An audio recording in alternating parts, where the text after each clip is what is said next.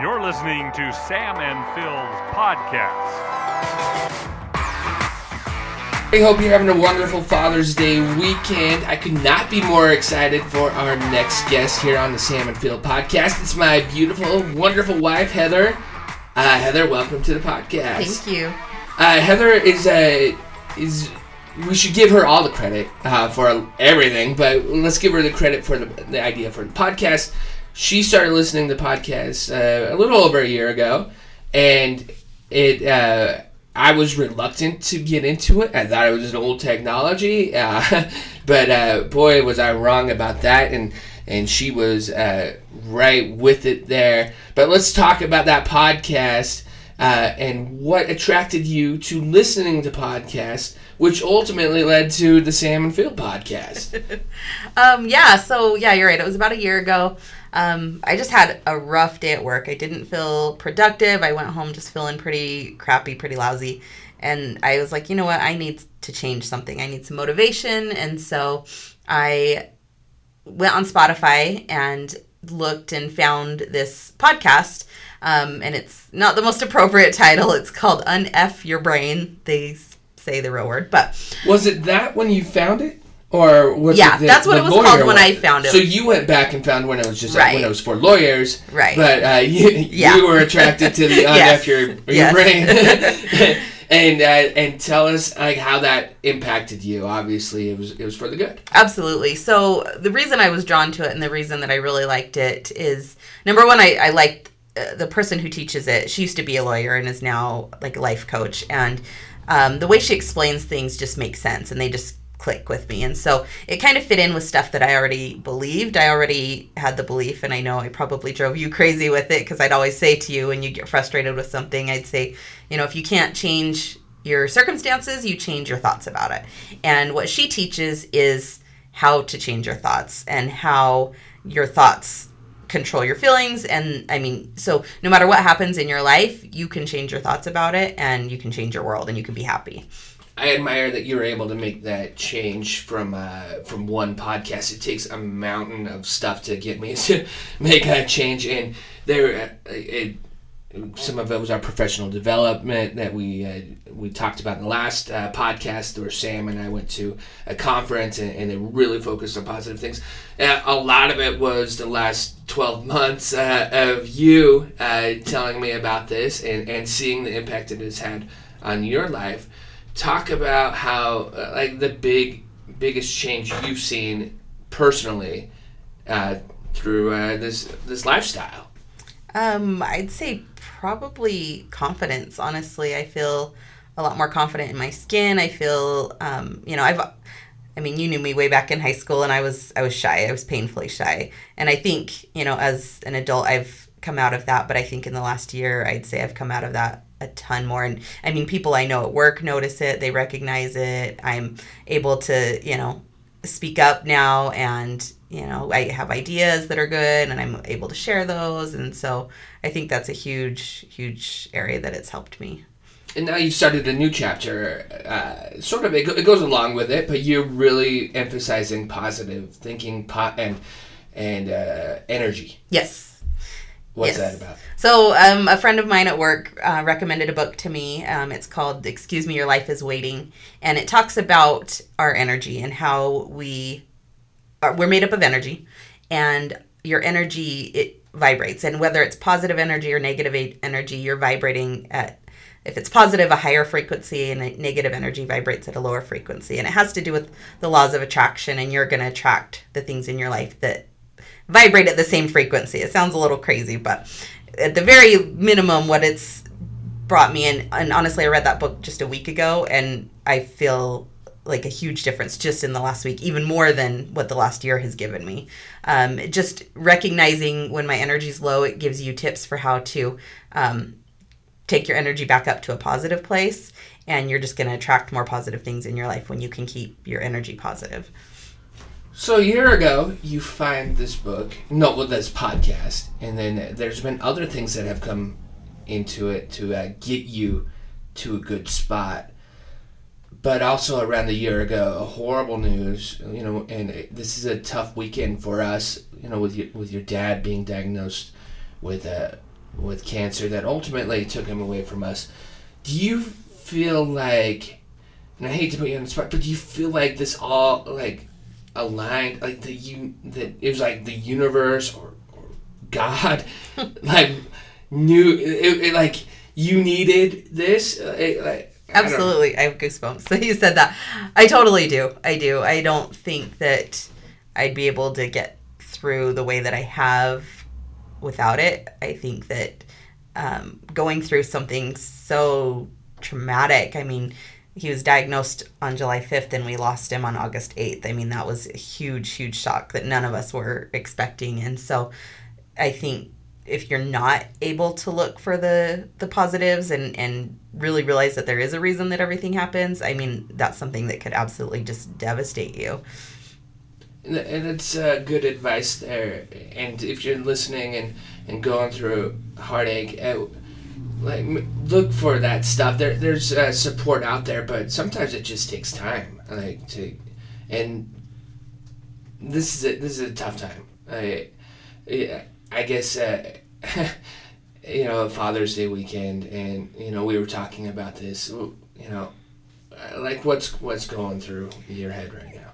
you know the i mean the first year in general is tough i mean you have you, you have to find a new normal and you have every single milestone every single birthday every holiday every time you have to get together as a family and there's a hole at that table it's hard. And it's a, just a reminder of, of what you've lost. And this weekend's particularly hard. I mean this last week everywhere you look it's you know buy your dad this gift. Your dad needs this. And it's just that constant constant reminder that i don't have a dad to buy a gift for this year.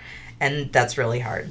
I know it's a work in progress, but how how have you been able to balance? And and I don't think that you necessarily want to just you, you obviously you don't want to you want to feel those emotions, Mhm. but you also want to be positive. Mhm. Like what has been the, the hardest part about balancing the emotions of, of your dad and going through the first Father's Day without him, and yet still trying to be positive positive about life and excited for it. You know, it's tricky grief is a tricky thing and it it sometimes you're great and you'll be great for a while and then sometimes something will just hit you. And the thing that helps me i think is that i know that when the hard feelings hit they're not going to last. You know they'll be temporary. And um, you know i read something online that explained grief really well. It explained that when you first experience the loss in your life if you picture a box with a ball inside of it.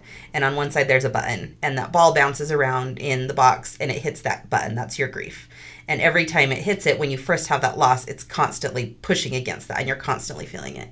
And as time goes on the ball gets smaller and so it's still bouncing around inside the box. And every once in a while it'll hit that grief button. So it's not hitting it as often but when it hits it you still feel it just as strongly as the first time. And i thought that was a good analogy to um, to explain that. And so i think the biggest thing for me is that if you know something reminds me of him or you know whatever it might be and uh, let yourself feel it and let yourself go through it because that's how you process it and get through it. And if you um, allow yourself to feel those emotions and, and allow yourself to feel sad and just know that you know it it will pass. And then you know you can look at the happy things. I mean my siblings and my mom and i are constantly you know looking for the the happy things that remind us of you know of our dad and um, and that helps too to ease the hurt So there, you can have a balance there, and uh, let's talk about uh, the latest book that you you've stolen, the Happiness Advantage. Uh, Yes. you've been reading that book. Uh, that's Sam and I are reading that book as well. Uh, what are some things that you've learned from uh, from the book?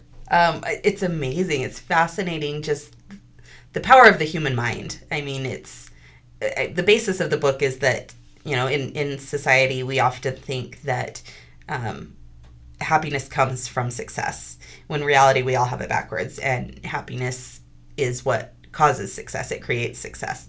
And it talks about in the book how when you're happier your mind works better. You um, can be more creative you can problem solve better And it's you're happy. across all fields. Absolutely. like doctors, surgeons, Mhm. you know, whatever. Yeah, they gave an example in the book that I found fascinating. They took a group of, of doctors and they had them read through a case study to um, to diagnose a patient.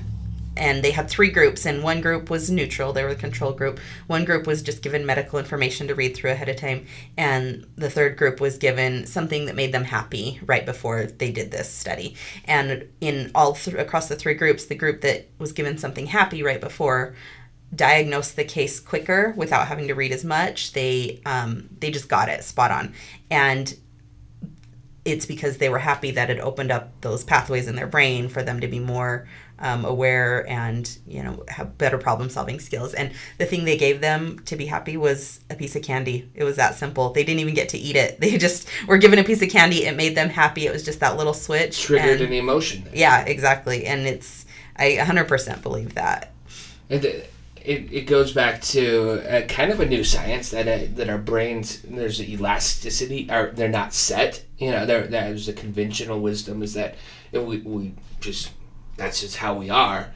But they, they one thing that I, I thought was really cool is that they looked at uh, taxi cab drivers in, in England, and they were all- they all had a, a certain uh, the way their brain processed was uh, was unique and it was able to handle like directions better and, and stuff like that. And they're like, there's no way that they were that all these people were just born and ended up in that profession. Right And so there, there's real uh, science that we are just uh, finding out now that shows that you can you can train your mind and you can control that. And I think that's the main uh, purpose of the happiness advantage is to help you manipulate that. absolutely And you're excited to bring this to your your work. oh 100% yeah And why is that? Uh, so I work in a sales environment, um, and which can be tricky. I mean, if you've ever worked with salespeople before, you know that the sales game is definitely a game of, of highs and lows, and it's easy to get frustrated if you're having a, a you know a low pit, a low struggle as far as not hitting numbers and stuff like that. And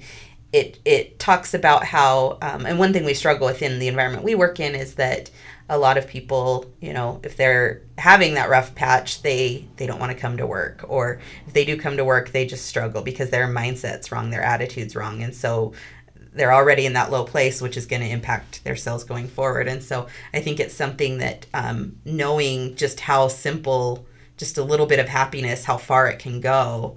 Um, I mean, and we already do try to have fun, but we do focus a lot on numbers and things like that. And so I think that um, if, you know, I, I would love to make it required reading for every manager in my building, and we'll see if that happens. But I think they can learn so much from it and how to help their employees and to be more engaged and to be more excited to come to work. And if they're happier, they're going to make more sales, they're going to make more money, they're going to stay. I mean, it, it's just good all around. I mean, you don't have as much absenteeism, you don't have as much attrition. It's it's just better all around. I think it would go a long way in our environment. All right. Uh, any last advice to our listeners on uh, developing that pi- positive mindset? you know, the biggest thing that helped me was if you find yourself getting stressed or frustrated, you just have to find something. And it doesn't matter what it is. It could be, you know, pictures of your dog. It could be looking forward to a trip. It doesn't matter what it is. You find something. It could be your super hunky husband. It could be my super hunky husband. Whatever it is, you find something that is your flip switch. That when you're going to a negative space, that you you think of that and you don't just think of that you feel it you feel what it would feel like to be on that vacation or how it feels to get that hug from your husband or whatever it is that can make you get your energy back up into a positive space and then you can do wonders from there so Awesome. Well, good stuff. It was awesome having you on our uh, podcast. I We'll have to bring honored. you back. And, absolutely uh, yeah, we're going to wrap it up. But uh, we appreciate all of our listeners who are listening on the multiple platforms that are available. And I guess we'll see you next time on the Sam and Phil podcast.